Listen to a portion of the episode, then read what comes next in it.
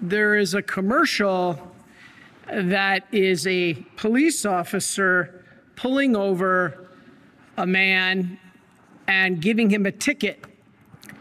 And normally, what you do in those situations is you cry for mercy. And this police officer does not let this man out of the ticket and says, It is for your own good. I'm giving you this ticket to help protect you. In other words, he was being punished, not punished, but reprimanded or corrected. Maybe that's the best term corrected so that he doesn't get hurt, so that he doesn't die. The same thing is what our Lord is doing for us in this first reading. This first reading is about Sodom and Gomorrah, which nobody wants to talk about, but I think it's important that we at least mention some things. You know, the destruction of Sodom and Gomorrah was not just because the city had acts of, of um, homosexuality, it was a symptom of more decadence, lust, luxury, greed, pride of the whole civilization. The sin of Sodom and Sodom and Gomorrah was deeper than just sexual. And I think that's what people miss. The sexual problem was a symptom of a deeper rebellion against God and everything that was natural, innocent, and good. Paul in Romans 1:25 through 27 explains this. And I'm going to read, please, don't be upset with me. These are the words of Paul. In Romans 1:25 to 27, Paul says they exchanged the truth about God for a lie and worshiped and served created things rather than the creator. Because of this, God gave them over to shameful lusts. Even their women exchanged natural sexual relations for unnatural ones. In the same way, the man also abandoned, the men also abandoned natural relations with women and were inflamed with lust for one another. Men committed shameful acts with other men and received in themselves the due penalty for their error. Okay, why do I read that? Because why did God destroy Sodom and Gomorrah? In a way, there was nothing else he could do he cuts a deal with Abraham here. Abraham bargains for the saving of the city. And this cutting of a deal with Abraham indicates that God had already extended his mercy time and again. We too have already received God's mercy time and again. He waited for them to turn from their wrong path and to turn from this culture of death they would not. So, did he punish them out of vengeance? No, I don't think so. I think God's judgment on Sodom and Gomorrah was linked with the path that they were already on, which was a path away from him. They were wallowing in a culture of death. This was the message. They were so immersed in sin that they got what they asked for, and that was to be their own way, to go their own way. They would not turn from that path, so what did God do? He let them go. It doesn't matter what sin you're talking about here. It doesn't matter if you're talking about any one of the seven deadly sins pride, sloth, wrath, greed, gluttony, envy, lust. Pick any one of them.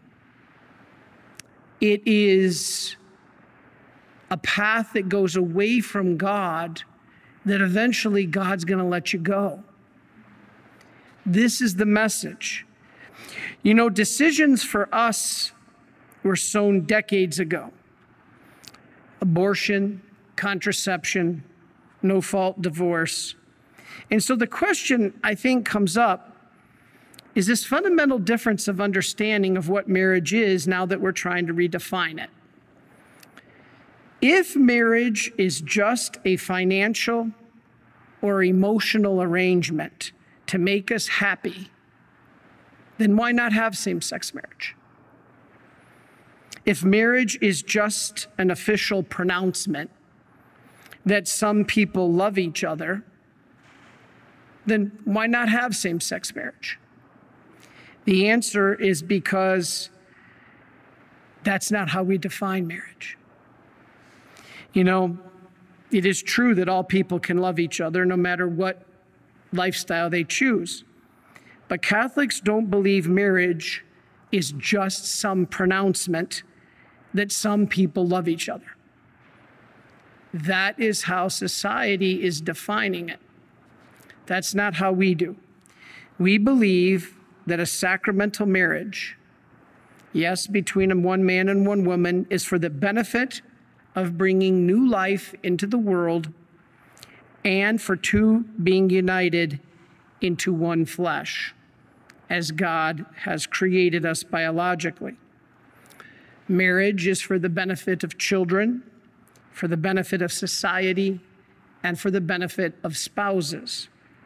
It's not that we don't accept same sex marriage, it's not it at all. It's that we can't violate God's natural law. That's what it's about. It's not about hate. It's not about discrimination. It's not about equality. It's about God. That is the misunderstanding of the Catholic position. You know, Catholic organizations that refused to place adopted children with same sex couples lost many contracts. They did this because of their values and beliefs, but yet they were discriminated against for doing that.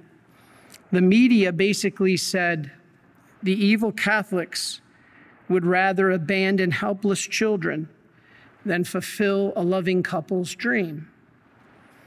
But the truth really is society would rather see children go without parents if it means that gay couples were able and should have every single one conform to their beliefs.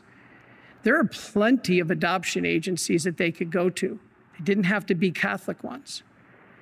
So, enforcing every adoption agency in this nation to conform to their beliefs is where the Catholic Church was saying, we can't. Now, the church got the black eye.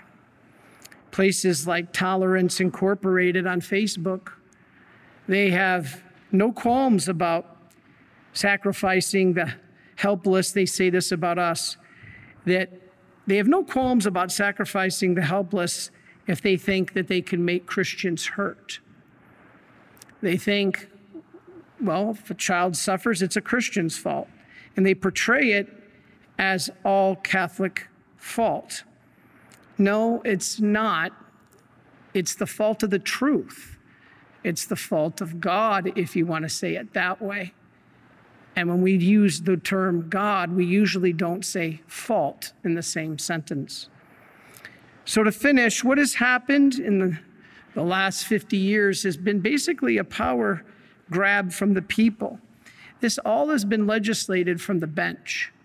Um, more than 50 million Americans voted against same sex marriage.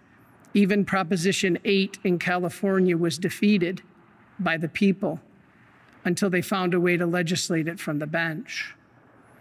The Supreme Court has basically now told us that we don't have the power to write our own laws. The Supreme Court has basically told us that it will be legislated to us. Abortion and same sex marriage have been dictated to us as a nation. It wasn't voted on by the people. The thing is, is neither of those two is rooted in the truth. And one of two things will happen. Either they will fall because we will see the truth, or this nation will fall because we don't see the truth. That is why I feel, as a priest, obligated. This is not a political issue. This is an issue like that police officer warning the driver to put on your seatbelt. This is God telling us for our own safety, for our own good, to follow Him on the right road. If we don't, it'll lead to separation from Him. And that is very difficult because that's the definition of hell. The definition of hell is separation from God. If we truly love each other, we don't want anybody on that path. If we love somebody, we don't want to see them go down the wrong road. Just like that police officer didn't want to see a man driving without a seatbelt. We don't want to see somebody driving down that wrong road without a seatbelt. And I think this is the message that we have today. You know, society declares that June is Pride Month. But we have to realize what pride is. Pride is taking our place instead of God's place. Pride is putting ourselves on the throne. All the church is trying to teach is let us not be God, let God be God. You know, this is important. People don't, don't turn from the path that we are on to destruction, like Sodom and Gomorrah, will lead down a path without God, which is never the answer. Abortion and same sex relations violate the natural law and God's law, and that's all we are trying to teach them. But I can't emphasize enough we are talking not about judging people, we are not talking about condemning people. We love all people. We are not judging these people. We are talking about judging the sin, not the sinner. Only God can judge the sinner. We do not. But we should learn from today's reading at what happened with Abraham because God eventually judged the people of Sodom. After decades and decades on the wrong path, judgment did come. Abraham said, If you find even 10 people, Lord, will you spare the city? I believe we have more than 10 people. We have more than 10 people at this Mass.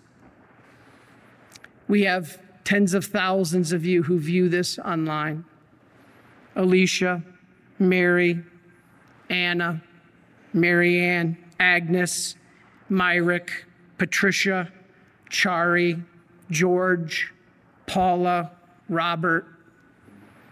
I can go on and on. There are so many of you that I see regularly. Let us be those people that Abraham was referring to. When Abraham said, Lord, will you spare the city if we can find those who stand for the truth, those who acknowledge who are righteous and good? And the Lord said, Yes.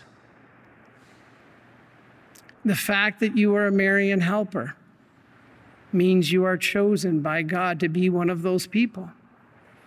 The fact that God has brought us together under the most strange of situations. We've become a family when we were complete strangers a year ago. We've become a family when we didn't know each other. Paris, one of our regular viewers, came here to visit and she started mentioning a bunch of names Deb and John and others. And it became very clear we are a family. And what does a family do? A family wants the other members to not be on the wrong road. When you love them, you get them on the right road. And so, the last thing I want to say about that commercial with the seatbelt and the police officer was when that police officer came to the car. The man who was sitting in the front seat, who wasn't wearing a seatbelt, the police officer's face, as she was explaining why she gave the ticket, changed to the man's wife. And she said, It's because we love you. Then it changed to the man's daughter, and it says, Because we need you. And then it changed to the best man, or the, the man's best friend. And he said, It's because we care about you. This whole issue is not about hate, it's not about discrimination, it's not even about equality. It's about being under God. It's about following the road that God put us on and wants us to be on. And when Sodom and Gomorrah lost their way, 10 people stood up. And Abraham said, Lord, these 10 people will spare the city. Let us be those people. Let us pray. Let us do penance, sacrifice, receive the sacraments, offer up for our nation and our world that we will follow God and because we love all people, that they will too. We're not here to condemn anyone. Jesus said that's not our job. We're here to love the sinner, but to hate the sin. And so when we do that, we can make a difference.